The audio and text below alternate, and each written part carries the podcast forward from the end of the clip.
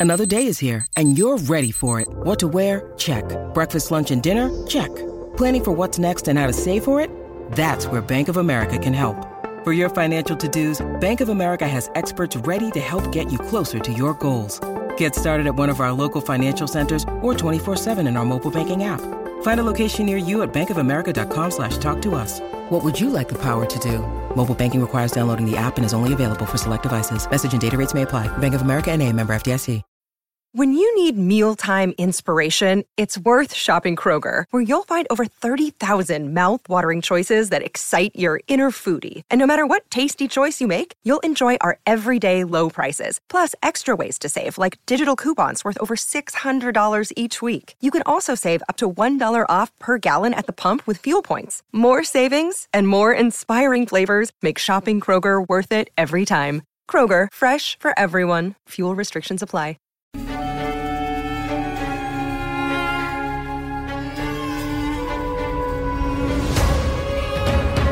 Hello, welcome to this Cricket Badger India vs England daily podcast by the fans for the fans.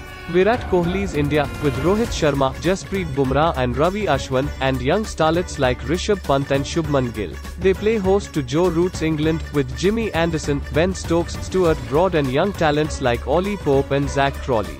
It's always England's toughest tour. Good luck to both sides. May the best team win.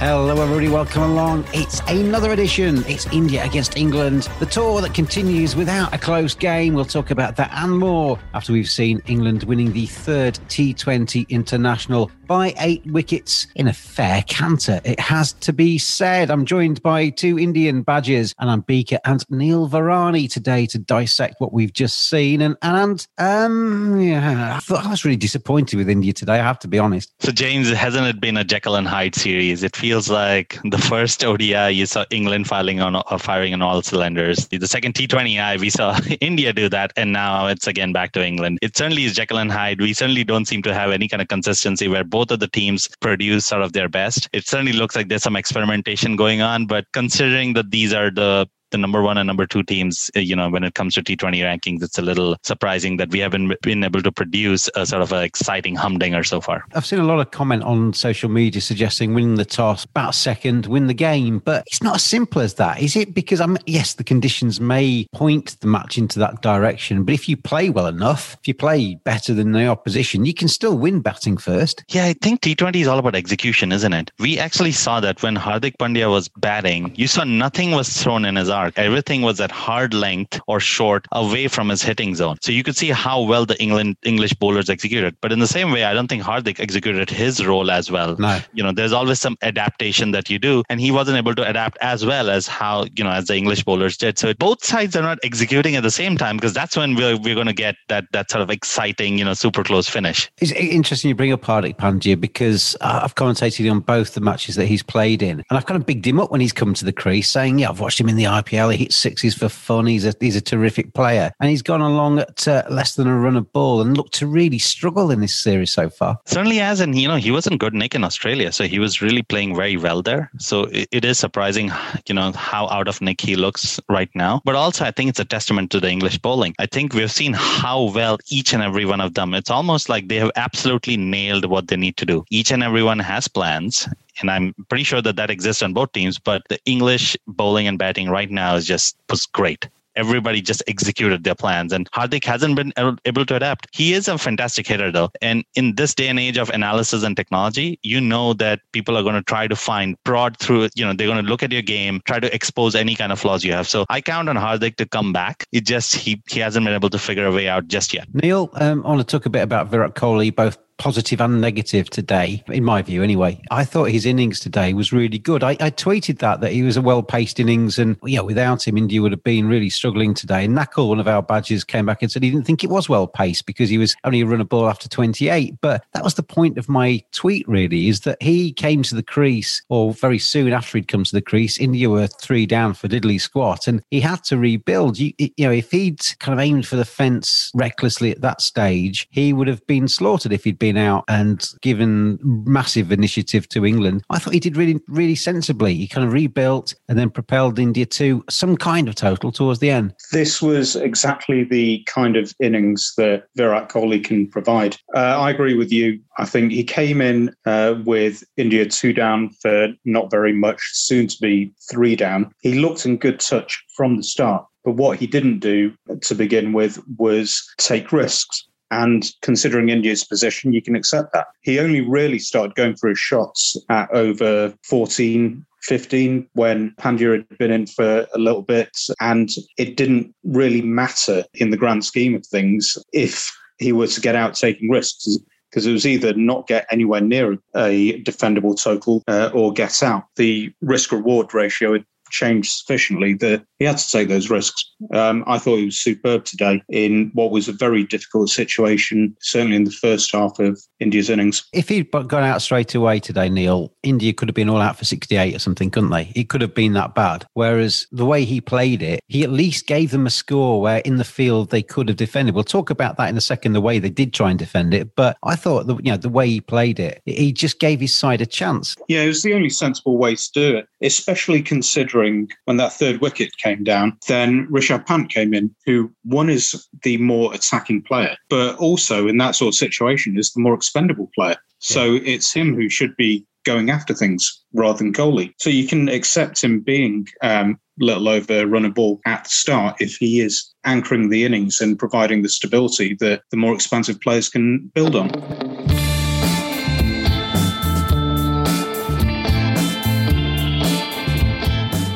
Badgers are furry creatures. 85% of women badgers think bad grooming is a major turn-off. 80% of women badgers think men should trim below the belt. 89% of men think good grooming is essential to their professional success. Don't just dismiss it out of hand. Get on there, manscaped.com. Check out their great range of male grooming accessories. Hygiene, appearance, attractiveness, confidence. Simply go to manscaped.com, quote the discount code BADGER. You get 20% off, you get free shipping, and you get some seriously quality equipment. Manscaped.com. Together, we save balls.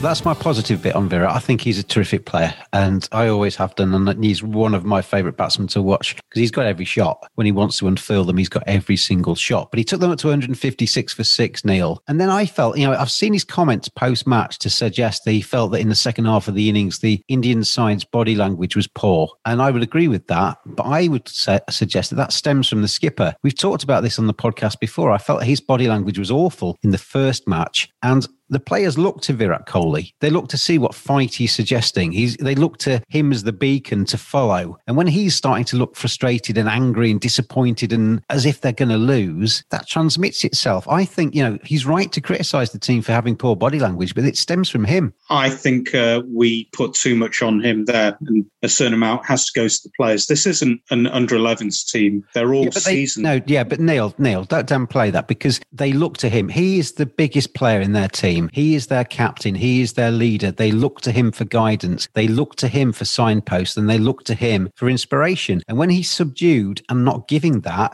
that transmits itself. Well, I don't know. I think we, we run the risk of asking him to be something he's not, and then when he is, having a go at him for not being what he was before. Um, I th- I didn't think. But he when was... has he ever? Sorry, but when has he ever done being the good T Twenty captain? Well, he, he's. He looks great in in the second match when when India were winning. He looked fantastic because everything was going in his his way. In the first and third match where India were up against it, I felt that he's looked really poor. I don't think he uh, he looked as down as uh, perhaps he did in, in the first match. I think he looked frustrated at times himself as well. And there were certain things that happened on the field that you would be frustrated with. We can't s- simply say that uh, the cool, calm block of ice that Eoin Morgan projects, which is very successful for him, would be right for would be right for Virat. I didn't see too much there. I think there are a number of players who let themselves down in the field in the second innings and they will get a right bulking. And sometimes that's what you need. Some players respond better to the stick than the carrot.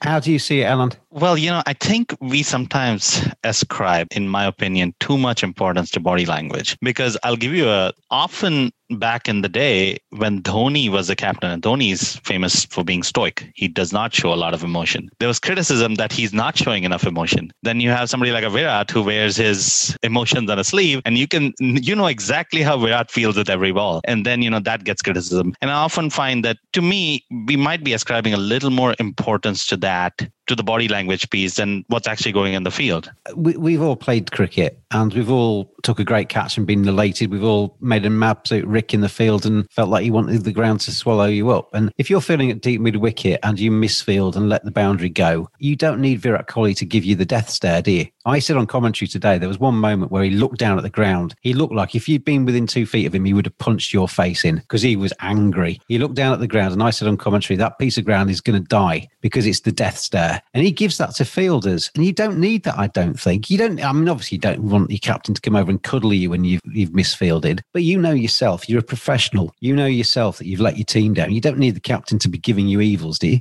Yeah, I don't think that you need that. Uh, actually, I actually think maybe a captain coming up to you and saying it's okay, you're going to get the next one might be as important, uh, might be a bit more important than the death stare, right? Because if you're a young player, you might actually lose some of that confidence. But at the end of the day, everybody should know it. So you're absolutely right. Is that death stare needed? Probably not. At the end of the day, all of these guys are professionals. These are not amateur cricketers, uh, you know, who have a day job. These guys are actually full-time cricketers, so they do understand the the the stakes right now, and you certainly understand the job that you have to do. There are some pl- uh, players, though, who would respond better to a death stare because they'd be very much, right, I'm going to show you, I'll get it absolutely perfect next time just to uh, show you that I don't deserve that someone like Jonny Bairstow seems to thrive off that kind of energy and performs his best when he thinks that people are having a go at him. I'm sure that some of the egos in the India camp would similarly like to show up uh, someone who's uh, having a go at them in that way. The, the extension, Neil, of what I was saying earlier, though, in terms of the field and, and Virat in the field, is that I don't think it actually does him any favours either. When he gets so frustrated and gets so animated, it's all right when it's all done in a positive way because everybody kind of builds up and everybody follows. But when it's negative, like it was today and in the first game, he drops a catch. He, he kind of grabs at the ball for a run out and gives away a misfield. It, it, doesn't serve the purpose, I don't think. But I don't think you can have one without the other.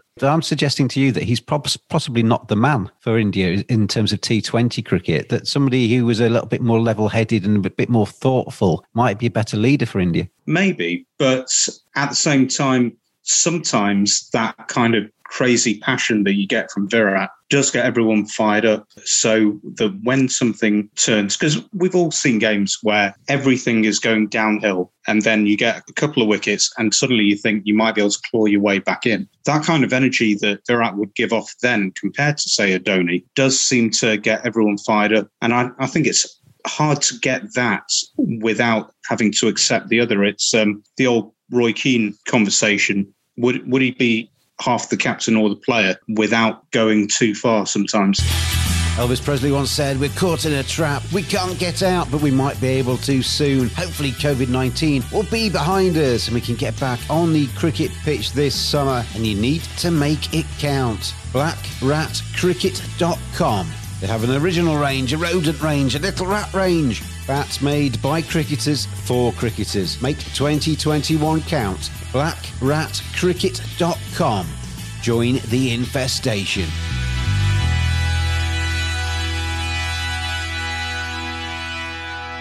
And India are really missing a, a Jasprit Bumrah or something, aren't they? Somebody that can really lead the attack. I thought um, actually bowled really well today, Shardul Thakur took a lot of tap. Um, there didn't seem to be anybody kind of following on after after Bhuvi's good spell. Exactly, and I think the bowling right now is a little weak without Bumrah, but also you know Shami is usually in there, uh, who has certainly come along over the last few years. The couple of other differences now are that Chahal and Kuldeep, who were both part of the squad and were taking wickets by the buckets, are certainly not as effective as they were. Chahal certainly has taken a bit of tap lately, and he's a very important cog in there because really, if you look at the wicket takers within the team, I think Chahal's right up there. So we don't have Ashwin, and Sundar is a very defensive bowler. With that, you know, you have to take a look at look at the bowlers in there and say, okay, who's actually going to get you a wicket? And it's really Chahal and Bumrah. Bumrah's not there. Chahal's sort of still working through his form to see how he's going to bowl to some of these really good batsmen that the English team has. And I think that is certainly impacting how the batting goes. Let's have a look at the England innings then. And I thought Jonny Bairstow played very nicely for his 40 when he came in off 28 balls, took all the pressure off really with that innings. But Jos Buttler, highest score in a T20 international, 83 not out from him. And Neil, it was a, a bit of an innings of two halves, wasn't it? He, he, he went out the blocks really quickly, um, hit a few sixes off poor old uh, Yuzvendra Chahal, who must have nightmares about Jos Buttler when he goes to bed at night because he seems to have taken a liking to his bowling. And then after he'd broken the back of the of the chase, he just sat in and knocked it around and counted to 83. It was just a very professional performance from Jos Buttler, I felt. Yeah, it was absolutely. I think Chahal Chahal's being used in a different way um,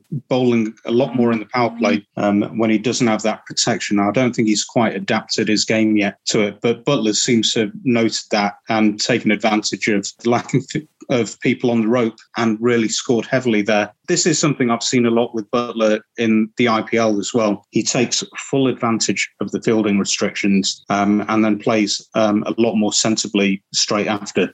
Whereas uh, someone like Bairstow starts off a bit slower in the power play, but then really seems to accelerate all the way through. Not saying either is better, but Buttler's innings today was, for the most part, chanceless, I thought, until um, that drop right at the end uh, by Virat. It's a very, very professional um, performance from him. When we're talking about level heads, Anand, Jos Buttler never seems to get flustered, does he, when he's out there batting? You can't really tell if he's just hit a six or if he's just uh, being beaten outside the off stump. He, he just looks very, um, I don't know, uh, what, what's the word, kind of comfortable, assured at the crease. He certainly does. I think, and, you know, if you look through his career, except for that one incident, I think, with Vernon Philander, for the most part, he looks pretty like a pretty calm sort of individual who can sort of handle the pressure and walk through, you know, irrespective of the situation, seems to have a very calm demeanor. So he's certainly one of those. I think what also certainly helps is he comes to the IPL all the time and he's a star in the IPL. He does very well. I don't think the last season went as well, but before that, he's certainly done very well. So these are conditions he's fairly used to. Even if this is a brand new stadium, he's played here plenty of times and he's played against these bowlers plenty of times because all of the bowlers in the Indian team, Buttler has faced time and time again. So I think some of that certainly helps, but this is his moment, isn't he? He is, after AB de Villiers,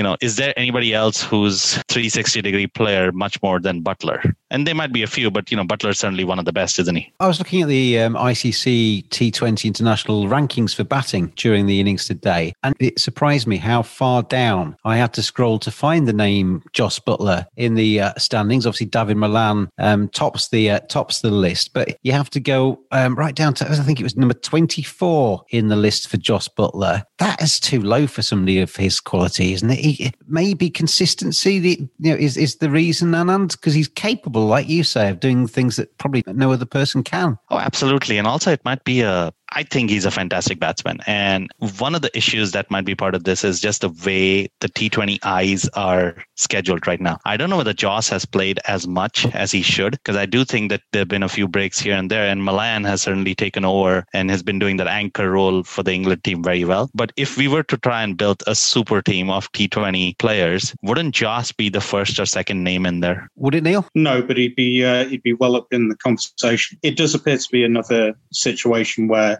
possibly our perception and affection for Jos is more than the empirical data. He is a wonderful player, but he has had a number of low scores, and in something like the rankings, that does count against you. Quinton de Kock is 17th in the list. Obviously, he would, uh, you know, if we're talking about a world team and and probably Quinton gets the gloves, doesn't he? And and Jos Buttler maybe misses out if we're actually taking these rankings as uh, I mean, you can take them with a bit of a pinch of salt because you can't totally rank a player, but they they are a very good guide, aren't they? And Buttler's obviously quite significantly lower down. So I, I'm still not sure. Between you know, obviously Quinton de Kock certainly has a great chance to you know come in. If we are going with the world eleven, Quinton probably walks in. I would think Josh would be right there with him. He doesn't have to keep the gloves with the kind of batting that he does. His career strike rate in T20 internationals is 104 140, and I think at T20s he goes as about 145. That's pretty good numbers. I don't know that there's a lot of people in the world who go better than him. Maybe somebody like Andre Russell who comes down the road and plays about 10 balls and tries to make 30 out of him. But there are not a lot of batsmen who would go about Jos. Uh, to me, he would certainly be in, he would walk into my team right away. He would mine as well. Yeah, I'm only asking the question to try and prompt an answer because I, I firmly believe that Jos Buttler would be in my world 11 if I was to pick one um, today. We're still not totally convinced with Jos Buttler as opener as opposed to a five or six in a T20 international. Neil, where would you play him? Are you happy to see him going in at the top of the order? Because I suggested on one of the podcasts the other day that maybe a straight swap between him and Ben Stokes might actually be better for England's team. Have Jos Buttler finishing things off and Ben Stokes freed up to have a bit of a go at the top. I tweeted myself about this uh, this afternoon because uh, Nick Knight and Stuart Broad were having a conversation about how good it is for Jos Buttler to be opening, and I disagree entirely entirely. And it's not because Jos Buttler is not an excellent opener. He absolutely is, and he's the best England opener. However, England also have Roy, Bairstow, Hales, Malan, possibly in the future, Banton. And as far as finishers go, there's no one apart from Morgan yeah. who you can rely on to finish a game. Stokes looks a little bit uncomfortable in that position at some stage. Mm-hmm. I think I think it, I think if you gave Stokes the opener's role and just said to him, Ben, go out and enjoy yourself, I think you'd get more out of him. Rajasthan did that. He's someone who can build into an innings, absolutely. I saw some stats on Sky um, about Malan that said his, his strike rate for his first 20 balls is something like 110, 120. And after that is 193. Stokes is also someone who needs to build into his innings. It's not someone that you can throw in at the, uh, at the 15th over and say, right, just go for it straight away. And I also think with Stokes um, sometimes that he has little purple patches. He'll have a couple of overs where, where he's really on it, and then he'll go off off the boil for ten balls, and he'll come back again. And the longer you give him, the more those purple patches come. He's never really cracked international T20 for me. He's obviously an absolutely wonderfully talented player, but he hasn't really done it for the international team. And actually, in the IPL, um, aside from that first season with Rising Pune Supergiant, I don't think he's really done it for Rajasthan. Going back to Jos, he is someone who you would rank alongside Russell, Pandya, possibly um, Morgan, who can absolutely destroy a team in the last 15. Yeah. So uh, when you've got that huge wealth of excellent openers, not having Jos opening the innings may lose you five runs in the power play. Not having him finish the innings could uh, cost you 20. I mean, AB de Villiers is a brilliant example of that. He, he can come in with six overs left and still still leave the pitch with a ridiculous score to his name because he can just tank it everywhere and have the freedom to do that because there's no pressure on him. Because if you get out in that situation, nobody's going to give you a give you a hard time, Anand. And Jos Buttler could do exactly the same. He certainly could. And I think when we look at the English team right now, Jos would do very well at the opener. He's already shown that he's a great opener. But if you wanted to switch that up, Bairstow and Roy Roy can certainly open up. Jos could come at number three or number four because, like Morgan, I think Jos has a great game against spin bowling. And Jos is going to succeed wherever he goes. Matter of fact,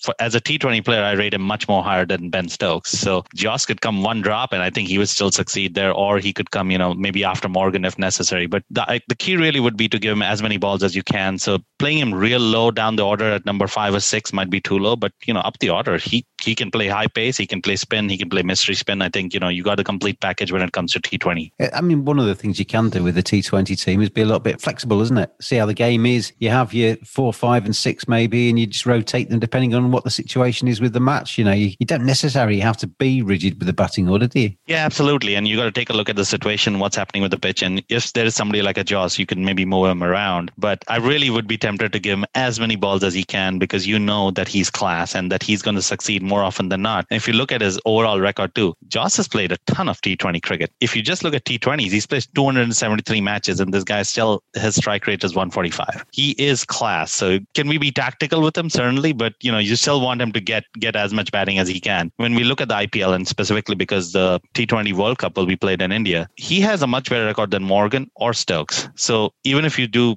even if you're tactical with him, I would still see, you know, hope to see him play as many balls as he can, considering especially as, you know, somebody like a Hales, who's you're a really good T20 player, doesn't look like he's going to come in till he maybe uh, gives the shirt off his back to Morgan, I think.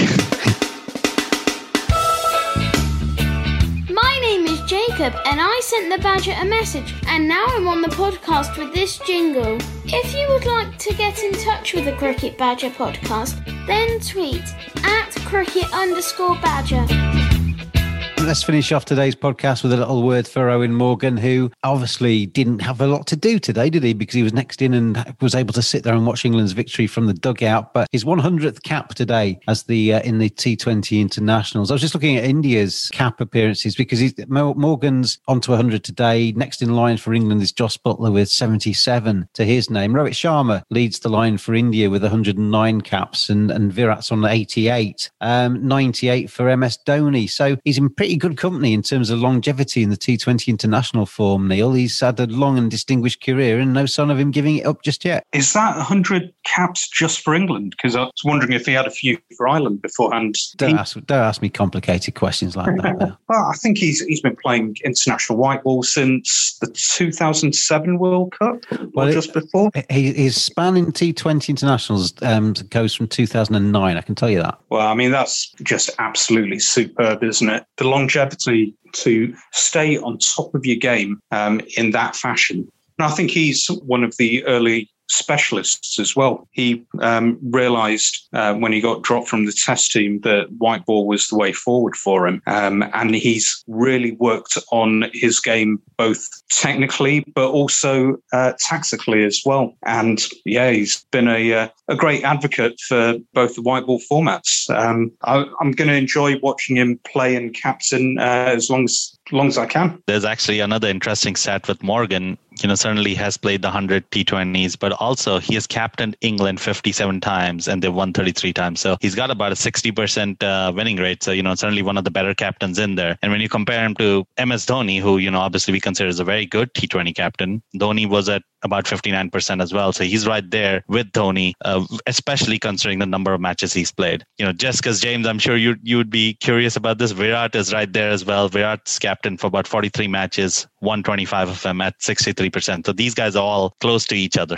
Just to answer your question, uh, Neil, um, all of those games were for England. He's uh, made his debut on the 5th of June 2009 against the Netherlands at Lords and uh, has stayed in the side pretty much ever since. And So he's uh, got World Cup under his under his belt as well, although not as captain, because England won the World Cup in 2010. Yeah, yeah, he played in the final, didn't he? He was in the final. Uh, do you know what? I'd forgotten that he was in that side because you've got Michael Lumb, Craig Kieswetter, Kevin Pietersen, Paul Collingwood, Eoin Morgan was in there at the end with Collingwood to get across the line. He was not out 15 in the final. So yeah, you're right. He, he has got a World Cup under his name. So he's gone from that World Cup to potentially another one in the autumn. and uh, he's one of wow, there, there can't be that many multi uh, multi format World Cup winners either. Couple couple of Indians between 2007 and 2011. Yeah. um, and Australia haven't won the World Cup uh, T20. Yeah, quite some record he's built up and quite a CV, hasn't he? He's got to look back on at some stage whenever he hangs up his boots and uh, and looks back on a very distinguished career, Eoin Morgan. So congratulations to him for his 100th T20 international appearance. Because we got a World Cup coming and because there's plenty of other T20 games to come, he's going to get past that 100 mark very, very very quickly and speed on towards a much bigger figure. So good luck to him in the future and uh, well played on a fantastic career so far. Well played to England so far. Eight wicket victories against the Indians today. It's been one sided match after one sided match. Please, please, please, please, please, the cricket gods, fourth and fifth T20 international, bring us a last ball thriller, please, to give us something to really excite us. Anand and Neil, thank you very much indeed for joining me today. We'll be back again tomorrow with a, another podcast as we look ahead to that fourth match in Ahmedabad. I've been James, the Cricket Badger, and I'll see you again then.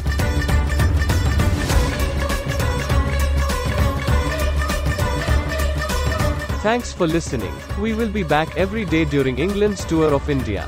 Get in touch on at cricket underscore badger on Twitter. We hope you are enjoying the cricket. See you again tomorrow.